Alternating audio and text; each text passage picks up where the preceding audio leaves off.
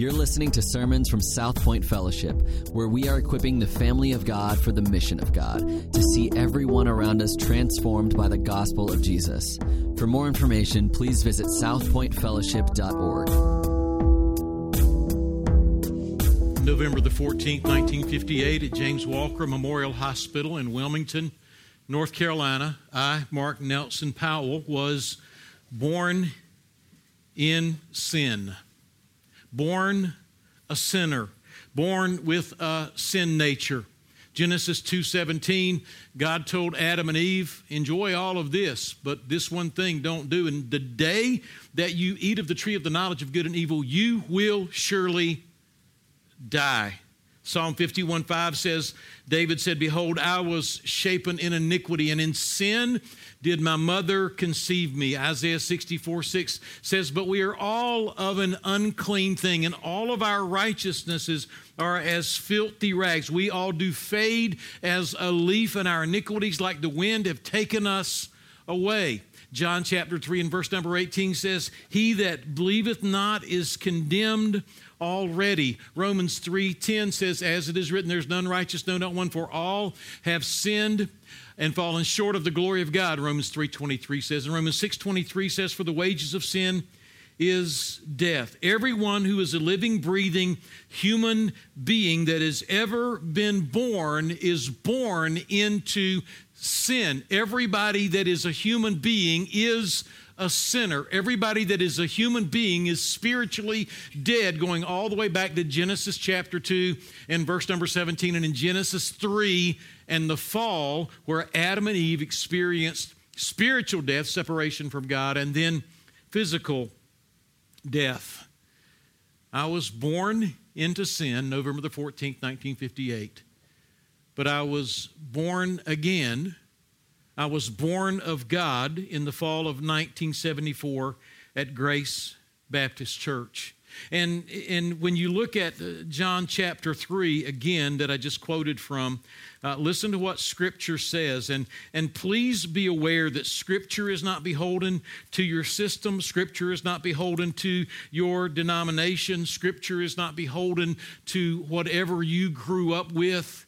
Scripture stands alone as authoritative, as the explanation for what it means to be a follower of Jesus Christ. We add a lot of things to that that are not biblical and depend upon those things as opposed to depending upon Christ. But listen to what, what uh, Jesus and Nicodemus, as they transpired in John chapter 3, verses 1 to 8. But there was a man of the Pharisees named Nicodemus, a ruler of the Jews. This man came to Jesus by night and said to him, Rabbi, we know that you are a teacher come from God, for no one can do these signs that you do unless God is with him. Jesus answered him, Truly, truly, I say to you, unless one is born again, he cannot see the kingdom of God. Nicodemus said to him, How can a man be born when he is old? Can a man enter a second time into his mother's womb and be born? Jesus answered, Truly, truly, I say to you, unless one is born of water and of the Spirit, he cannot enter the kingdom of God. That which is born of the flesh is flesh. November the 14th, 1958. That which is born of the Spirit is spirit in the fall of 1974. Do you marvel that I say to you, you must be born again? The wind blows where it wishes, and you hear its sound, but you do not know where it comes from or where it goes. So it is with everyone who is born of the Spirit of God. And then Ephesians chapter 3 uh, gives us this, uh, uh, this transformation. If you want to turn there, excuse me, yeah, Ephesians chapter 2. Um, Ephesians chapter 2, verses 1 to 10. And here's what, I, here's what I'm trying to lay out for you. If, if, if, if you have not been born of God, you are dead in sin. If you have not been born of God, you are dead in sin. Any way you want to slice it. You say, well, I don't, I don't believe what you believe. I don't believe the Bible. Well, let me, let me ask you a question. Have you, have you looked out at the world lately? Have you thought about what's going on in the world?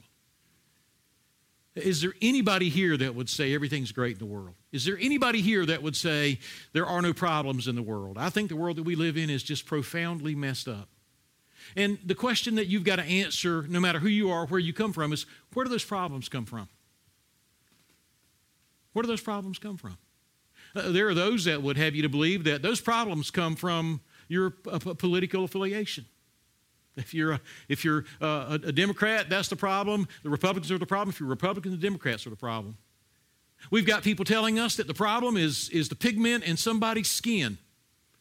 And if you've got a certain kind of pigment in your skin, you're just the problem based on the pigment that's in your skin.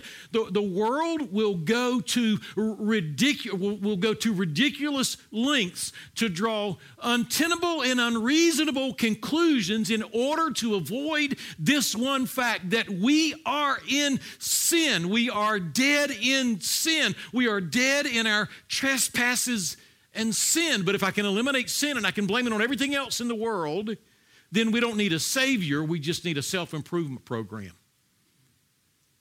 And so I want you to understand that, that if you have not been born of God, you are dead in sin. And there was a time when I was dead in sin, and if you were born and you have not been born of God, you are dead in sin. I don't care how good you think you are or how righteous you think you are, how many people like your Facebook post. You are dead in sin if you have not been born of God. Listen to what Ephesians chapter 2 how it lays it out.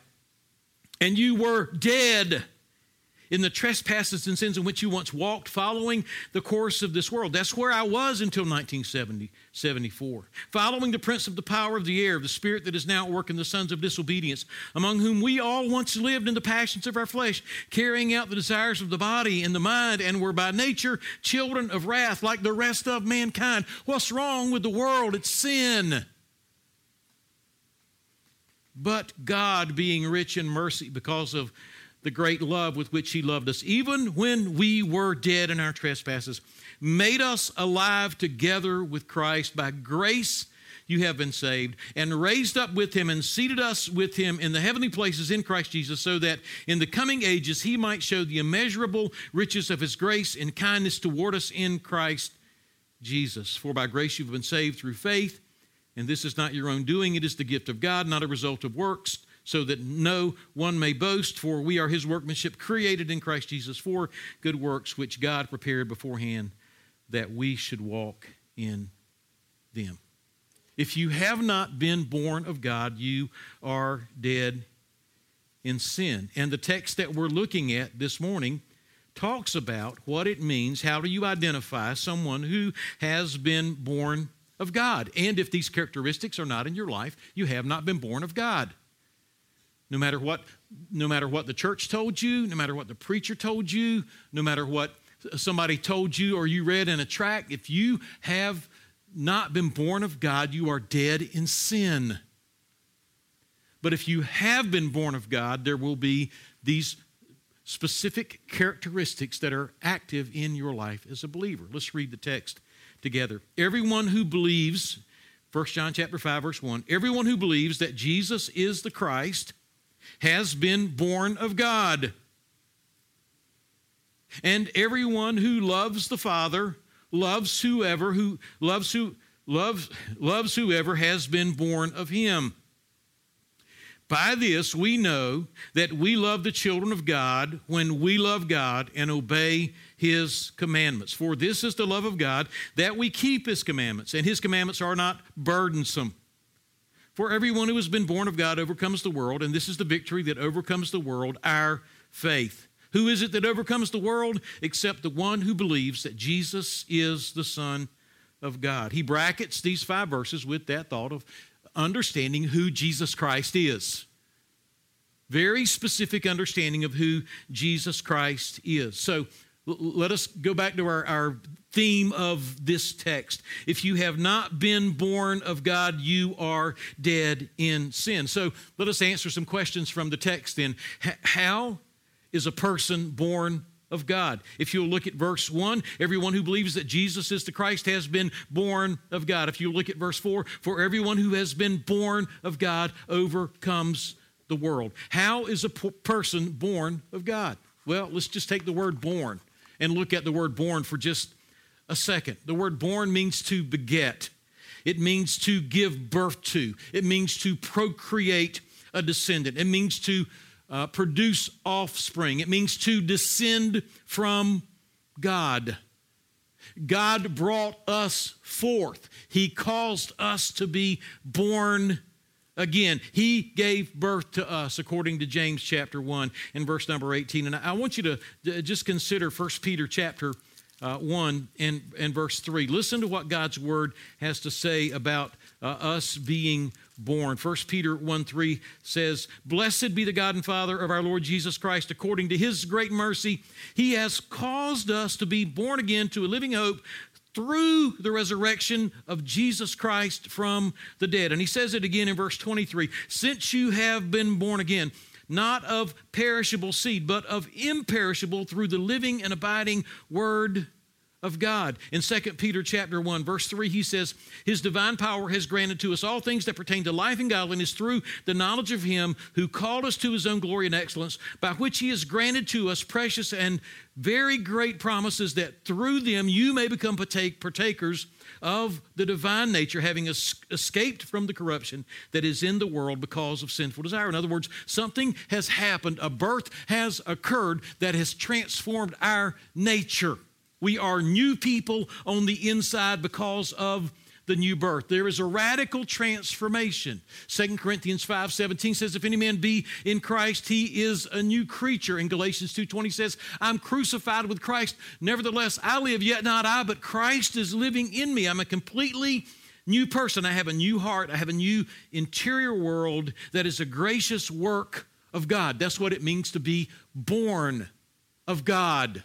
God has done a work and transformed me on the inside, and his nature now lives in me. And the, and the text says, everyone who believes, or everyone who is believing. And we see the concept, concept of believing or faith in verse 1. He says, everyone who believes.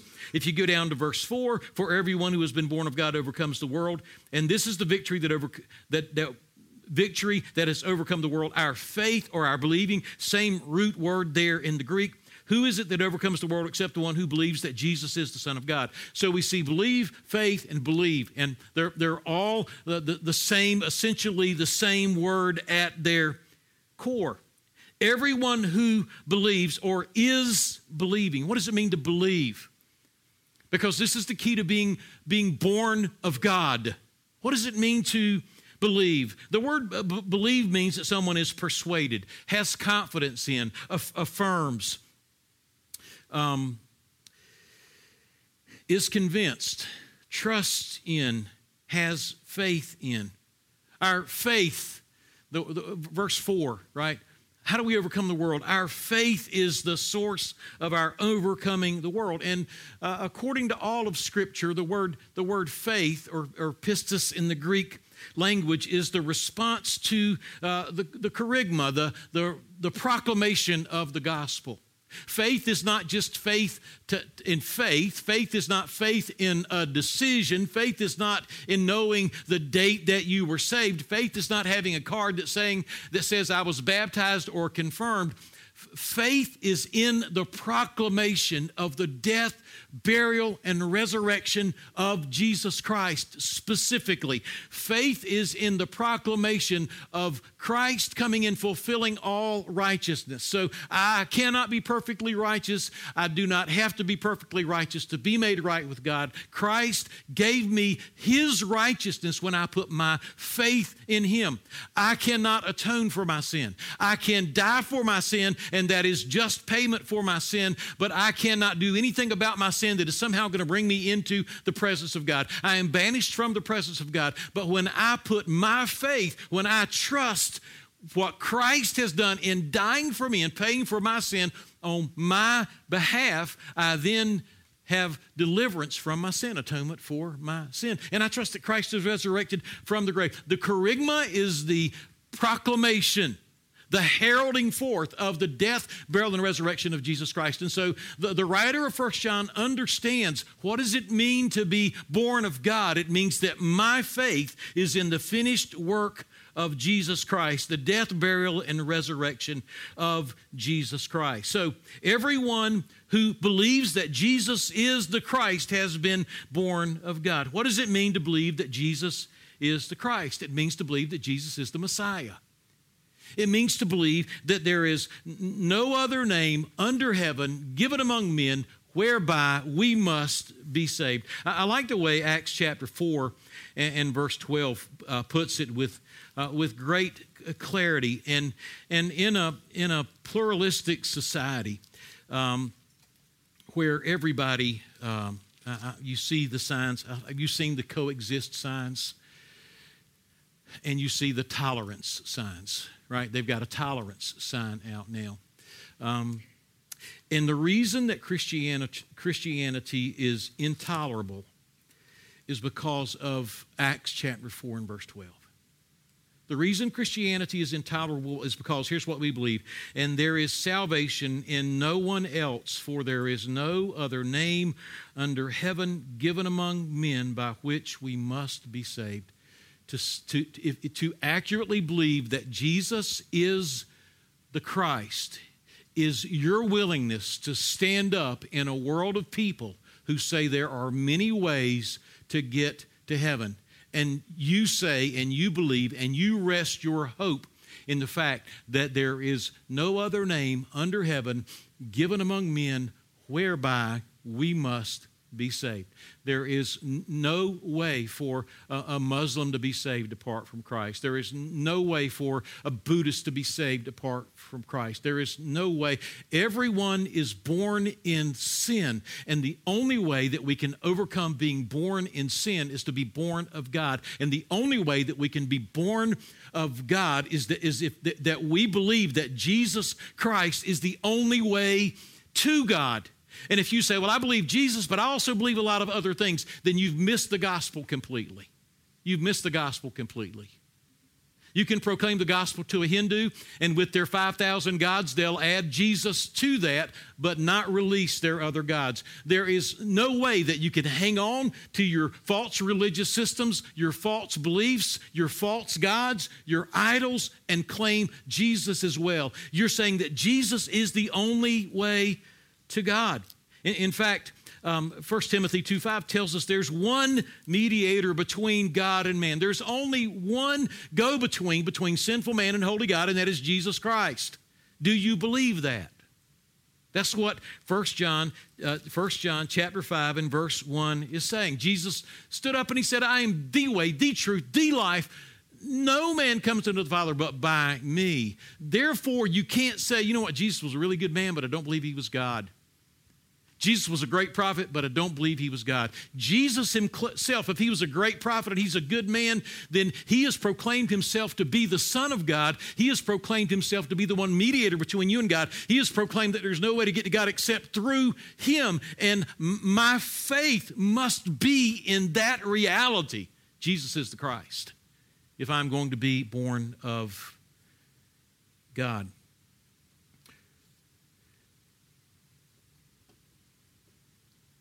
It means that I'm not good enough to be born again. It means that my righteousness is not good enough. It means that there is no other faith form or object of faith. I cannot trust myself, my works, my performance, my ritual, or anything else.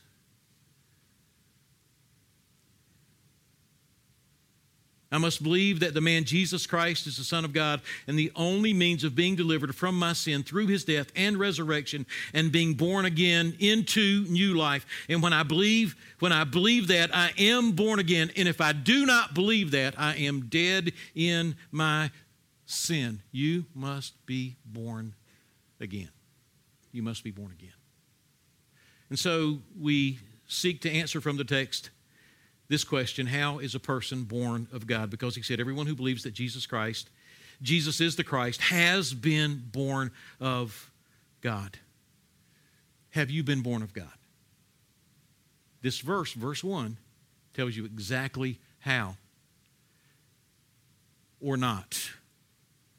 If you have not been born of God, you are dead in your sins. Second question is this How do you know if you have been born of God? How do you know if you have been born of God? say, well, man, I, I believe in Jesus. I've been born of God. There are four things. I just want to lay them out in the text. Number one, if we have been born of God, we love the Father. If we have been born of God, we love the Father. Everyone who believes that Jesus is the Christ has been born of God, and everyone who loves the Father loves whoever has been born of Him. When my nature is transformed by the power of the Spirit of God, and I go from death to life, there is something that changes in me, not only spiritually in the core of my being, but rationally as I think through what has occurred in my heart and life, and my mind has been renewed. And now there is on my part this love for the Father. This is quite natural depending on our nature. Now, we've got a, a messed up, sin filled world that has deformed the fa- family dynamic in the hearts of fathers. The hearts of fathers uh, um, I think it's Malachi that talks about the hearts of the fathers will be turned to the children.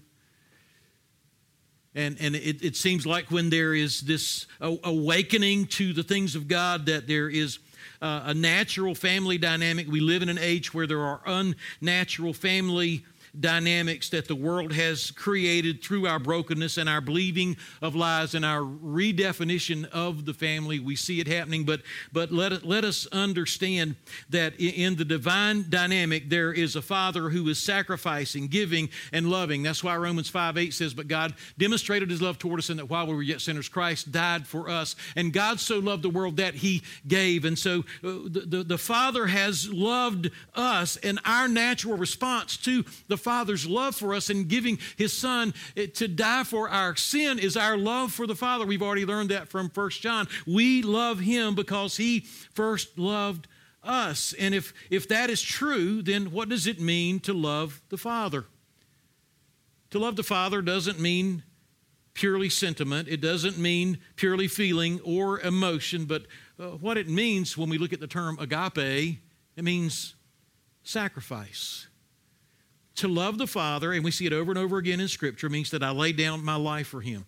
It means I surrender to Him. It means I commit my life to do His will. There is this driving force in me that says, I, I want to be near Him and with Him and in fellowship with Him and enjoy Him and be used by Him. I don't want anything to come between me and Him. I want to love and serve and give all that I am and all that I have to Him. That's what it means to love the Father. It means I surrender my life to the Father. I want to know Him. I want to live for Him. I want to die for Him. In 1974, when I came to Christ, I, I, there was this, this awareness that came over me that, um, that my, my time belonged to somebody else and not me now. That my ears belong to somebody else and not me now. I can't just listen to everything that everybody else listens to. I can't just look at every, my eyes don't belong to me now. My heart doesn't belong to me now. I can't let my heart get in the briars and the weeds of the world. My heart now belongs to God. I also realized my money belonged to God. all of it, every bit of it. It, it all belonged to Him. I, I realized that my time belonged to God.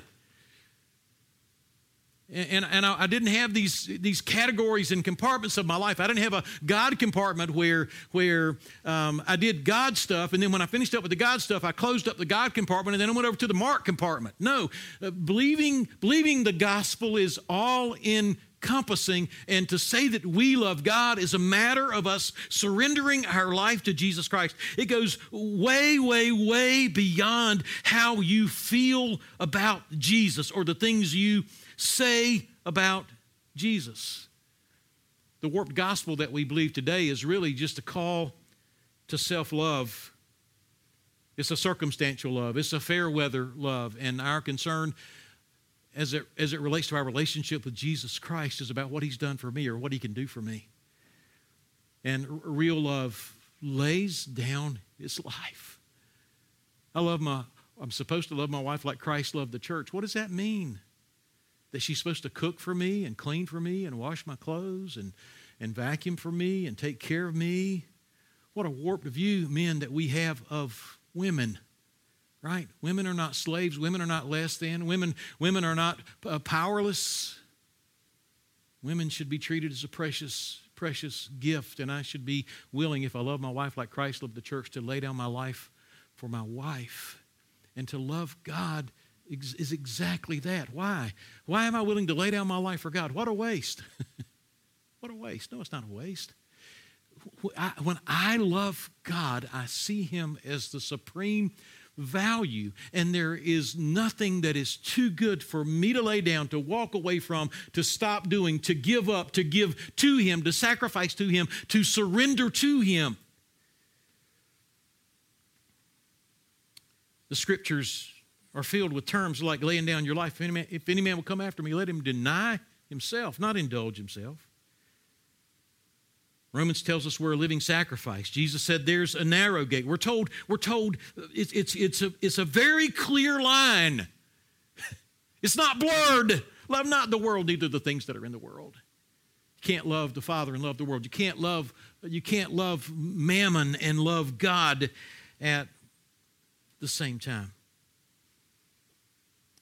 He minced no words when he said, If you love me, you will keep my commandments. We know that we love the Father when we know that He loves us. And when we know that He loves us, we know that He knows best and that there is a world beyond this one that I long to go to because He is there. So I'm not trying to wring everything out of this world that tantalizes and pleases myself and my flesh. I'm willing to lay all of this down because my citizenship is in heaven and I'm going to a much better place. And I am laying up my treasure in heaven and I'm looking forward to going there instead of trying to get everything out of this life here. So I'm going to lay my life down for him. And this is this is absolutely revolutionary. When we have been born of God, we love the Father. Secondly, when we have been born of God, the text makes it clear we love the family. We love those who are in the family of God.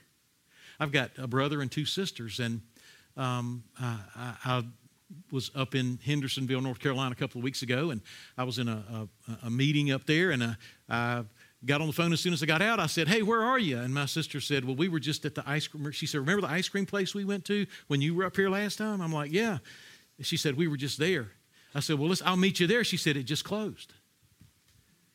They were headed back to their home in Greenville. They turned around, they came back, we got together, and they took me downtown to some chocolate place. It wasn't as good as the custard ice cream, but it was good, and we just sat there. And I, I want to tell you, I love my brother and I love my sisters because we're family. But everyone, look, look at the text. Look at the text. Everyone who believes that Jesus is the Christ has been born of God, and everyone who loves the Father loves whoever has been born of him. Did you get that? Everyone who loves the Father loves everyone who has been born of the Father.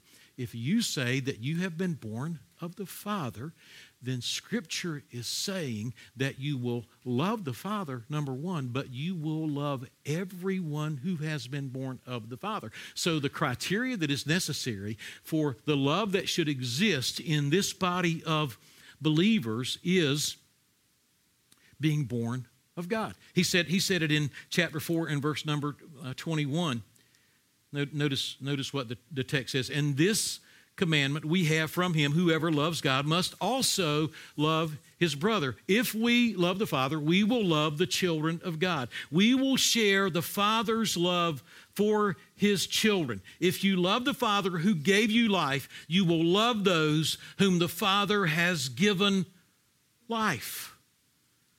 And, and th- that's then what Scripture is devoted to. You can go to Ephesians chapter 4, uh, a, a, really cool uh, passage of Scripture that, that addresses these issues for us. But if you'll look at Ephesians chapter 4, let me find my place, verse 22 he says in Ephesians 4:22, to put off the old self which belongs to your former manner of life and is corrupt through the deceitful desires, and to be renewed in the spirit of your minds, and to put on the new self, created in the likeness of God, I'm born of God, in true righteousness and holiness. Therefore, having put away falsehood, let each one of you speak truth with his neighbor, for we are members of one another. We are members of one another. Be angry and do not sin. Do not let the sun go down on your anger. That's a relationship. I love the brothers because they have been born of God and give no opportunity to the devil. Let the thief no longer steal, but rather let him labor, doing honest work with his own hands, so that he may have something to share with anyone in need. Let no corrupt talk come out of your mouths, but only such as good for building up. Again, it's, it's, it's relational and as fits the occasion that it, mean, that it may give grace to the hearer. And do not grieve the Holy Spirit of God, by whom we were sealed for the day of redemption. How do you do that? You, you grieve the Spirit of God when your relationships are not loving toward those who've been born of God. Let all bitterness and wrath and anger and clamor and slander be put away from you, along with all malice. Be kind to one another, tenderhearted, forgiving one another, as God in Christ forgave you. We see just this, this little clip, this snippet of, of what it looks like to be in Christ. There are a lot of people who say they love God, but they don't love the brethren. And I would say you don't love God. And I would say you haven't been born of God. The text is, again, not mincing words, it's profoundly clear. There are attitudes, behaviors, words conversations that are off limits. There are actions and, and, and attitudes of lost people that should not uh, characterize those who know Christ. One of the, one of the key factors, people, people say it all the time. They're like, hey, I'll tell you what, man, I can, I can just worship God out here at the lake. Me and God, we just get along. I don't need to go to church to worship God. Did you know that church is not only about worshiping God? Did you, did you know that church is about loving your brothers? You, know why it says Hebrews 10 25, not to forsake the assembling of yourselves together, so that you come together and you encourage your, your brothers and sisters in Christ. My family gets together for Thanksgiving. I don't want one of my kids saying, I'll tell you what, I, I'm just going to be thankful over here at my house. We're not coming to gather with you. Something's going to be missing, and they're going to be missing something. There's something about the family dynamic in loving one another that is only possible in, in a human to human inter, interaction.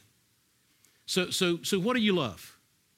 What do you love? Do you love your uh, identity? Do you love your denominational identity? Do you love your theological identity? Do you love truth? Do you love your institutional identity? Do you love your social identity? And all of these things are human refinements of what is supposed to be our spiritual identity. We want to be perceived as smart. We want to perceive, be perceived as intellectual. We want to be perceived as superior. We want to be perceived as, as, as righteous. But the, but the supreme identity of the believer, listen, call yourself whatever denomination you want to. I, I don't know about you, but if you've ever been in settings where people are really committed to their denominational flavor, and that's what they are, they're flavors. They're flavors. You find somebody that's, then you find a division, a division and those divisions shouldn't exist among people who have been born of God. I don't care what your denominational flavor is. Okay? Those are those are we look at we look at love for the brethren and we say, let me refine it a little bit. Let me refine it. Let me refine it. Because them folks that believe that, they, are just not as intellectual as we are. They're not as spiritual as we are. They, they haven't read the same systematic theology books that we've read. We, we refine it. Here's the deal the bottom line is this the, the, our identity should be this that we love one another. Those who have been born of God love God and they love each other. This week I was hungry. I was really, it was about 2.30, so I was hangry. I mean, I was, I wanted something to eat bad. And I was over in Griffin, and I pulled into the, the Truett's at Griffin, and I pulled in, and I was sitting at the drive-through, and I heard some horns blowing, ah, ah, and I heard somebody say, you better get out of the way. And somebody said, well, I was just going around you. You were sitting there. And somebody said, well, you don't want to mess with me.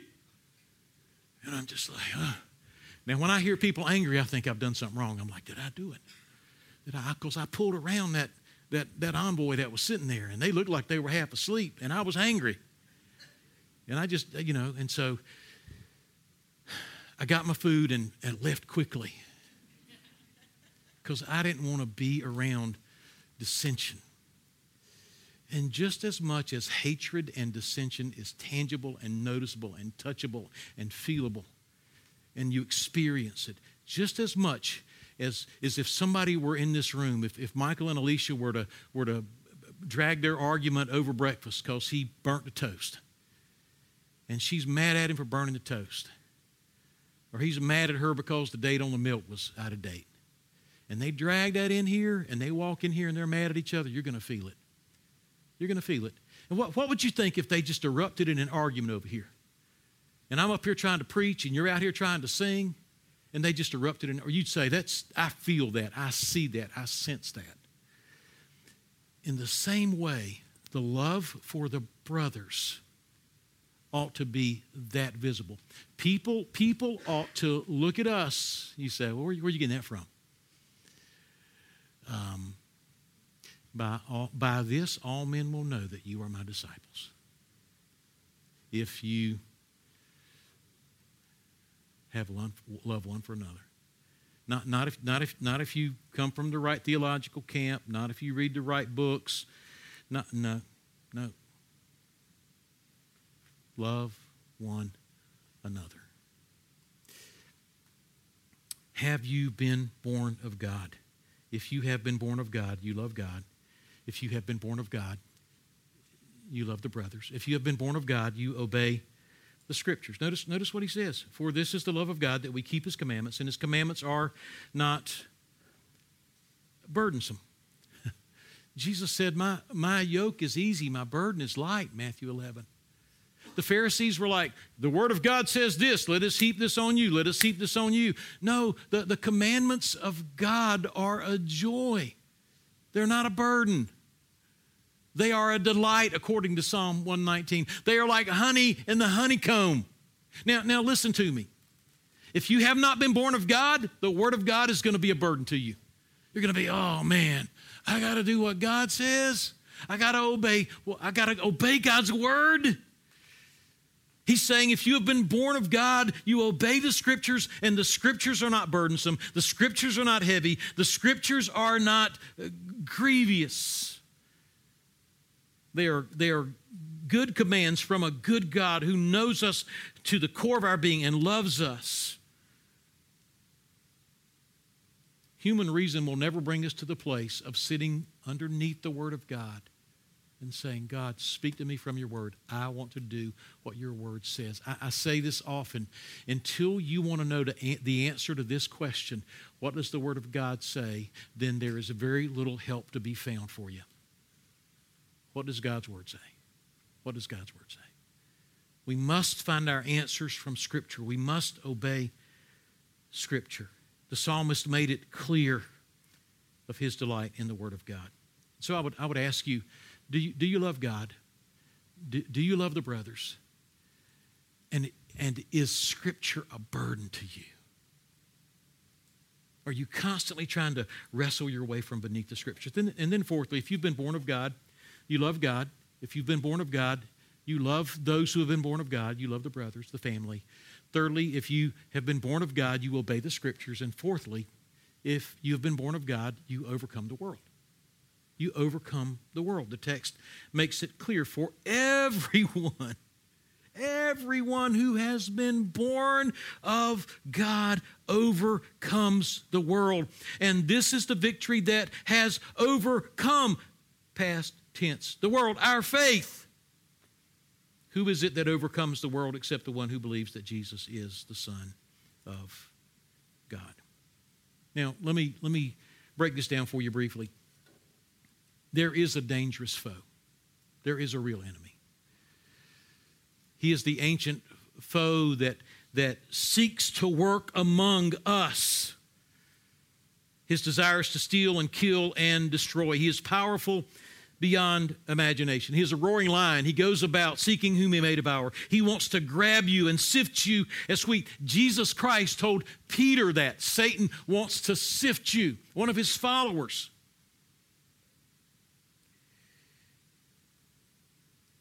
Have you ever looked into, into, into the eyes or the heart of someone who has been overcome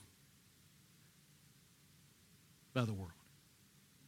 Overcome obliterated, pulverized my sin. There is an enemy who wants to grab you. There is an enemy who wants to enslave you. There is an enemy who wants to dominate you. There is an enemy who wants to control you. David was a man after God's own heart. He had a thousand women on retainer, And all of a sudden, he glanced over the wall at just the right time, on just the right day, and saw just the right thing. And for the rest of David's life, he regretted his sin with Bathsheba. Because there is a great foe who is after our heart. But the text tells us those who have been born of God overcome, have victory over, prevail over the world. We have overcome, the text would bear this out. We have overcome because of what Christ has done. Jesus Christ rose victorious over sin and defeated, kicked sin in the teeth. And when we rest in Him, we have we are overcomers through Him. Not only have we overcome past tense, but we are overcoming. In other words, we're facing that battle on a daily basis and overcoming the world. We're constantly in the process of overcoming the world on a daily basis. And we are overcoming the world by our faith in the great victory that Jesus Christ has won over the world. One writer said this about overcoming the world. Think about this. Think about this. The idea that, that, that anything born of God could be defeated by the world is foreign to John. It's foreign to the writer. The idea that anything born of God could be defeated by the world. Notice, notice what he says. He, he, makes it, he makes it profoundly clear for everyone who has been born of God overcomes the world. And this is the victory that has overcome the world, our faith. Who is it that overcomes the world except the one who believes that Jesus is the Son of God? The text, here's what the text is doing. The text is saying, hey, if you've been born of God, you love God, you love those who have been born of God, you obey the Word of God, and you overcome the world. He closes with the same statement. He's saying, hey, if you love God and you love the brethren and you obey the Word, what's the fourth one? And you overcome the world, then you have been born of God. That's what he's saying. And so the question that you need to answer this morning is this have you been born of God? Because if you have not been if you have not been born of God, you are dead in your sin. You are separated from the life of God. And if you were to die in this moment, you would spend eternity separated from God in a place that the Bible calls hell, and I still believe in that. You, you don't want to be caught dead, separated from God. And so I, I, plead with you this morning if you have not been born of God, you are dead in your sins. And if you are dead in your sins, you are in the worst possible place that anybody could ever be. Have you been born of God? Do you have as the central value and motivation in your life the reality of who Jesus Christ is revealed to be in Scripture? Do you believe that Jesus Christ is the way, the truth, the, the life? Do you believe that there's no other name under heaven given among men everywhere, all seven billion men on this planet, whereby anyone could be saved? Do you believe that this morning? And are you resting? Is your faith, is your belief in Christ and Christ alone to make you right with God? And if it is, you have been born of God. And if you have been born of God, you will love God, you will love the brothers, you will obey Scripture, and you will overcome the world.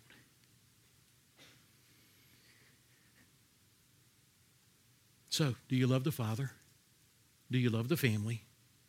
Do you align your heart and actions with the commands of Scripture? And are you overcoming the world? Have you been born of God, or are you dead in your sin this morning? Every Sunday, when we gather, we have juice and we have bread. And these are symbols. Not only are they symbols, but they're statements. They're statements. There's no magic here. Please, please, please, there is no magic. This is not a ritual. Putting this juice in your palate and putting this piece of cardboard like substance on your tongue and letting it dissolve is not going to do one thing for you spiritually in the physical form of the elements. Please understand that. We don't believe this is magical. We don't believe this becomes the blood of Jesus. We don't believe this literally becomes the body of Jesus. These are symbols. These are symbols.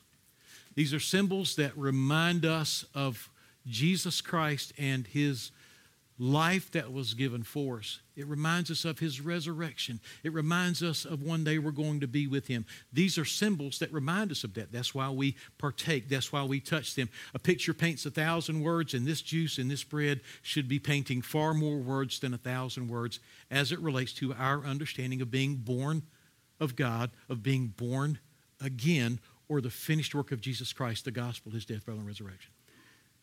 These are symbols. And when we partake of them, it is, it is a statement. It needs to be a reflection of your heart.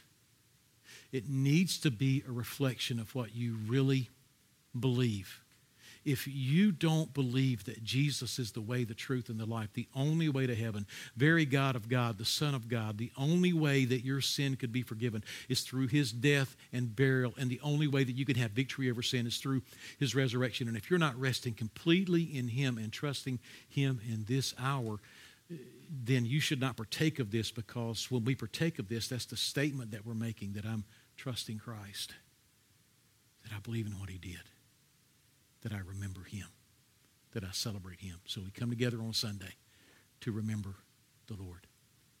If you are believing this morning, Jesus said, Take and eat. This is my body.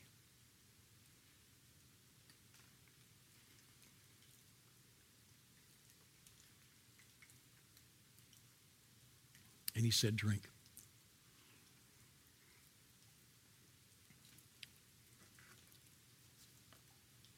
Pray with me this morning. Before we pray, if you're here today and you say, Man, I, what do I do? What do I do? I see no fruit. I see no evidence. I don't know if I'm born of God or not. Can I, can I just come, come talk to me? Come talk to. There's so many people in this room that would love to talk to you. Grab some, grab anybody in this room. And if they say, hey, I'm, I'm a first time visitor myself, just grab anybody in this room and they can take you to the right person or they can proclaim good news to you and tell you what you need to do this morning. But my prayer is that if God's spoken to your heart and you have not been born of God, that you will be born of God today, that you would trust Christ today. Let's pray together. Father, we ask you to speak to our hearts.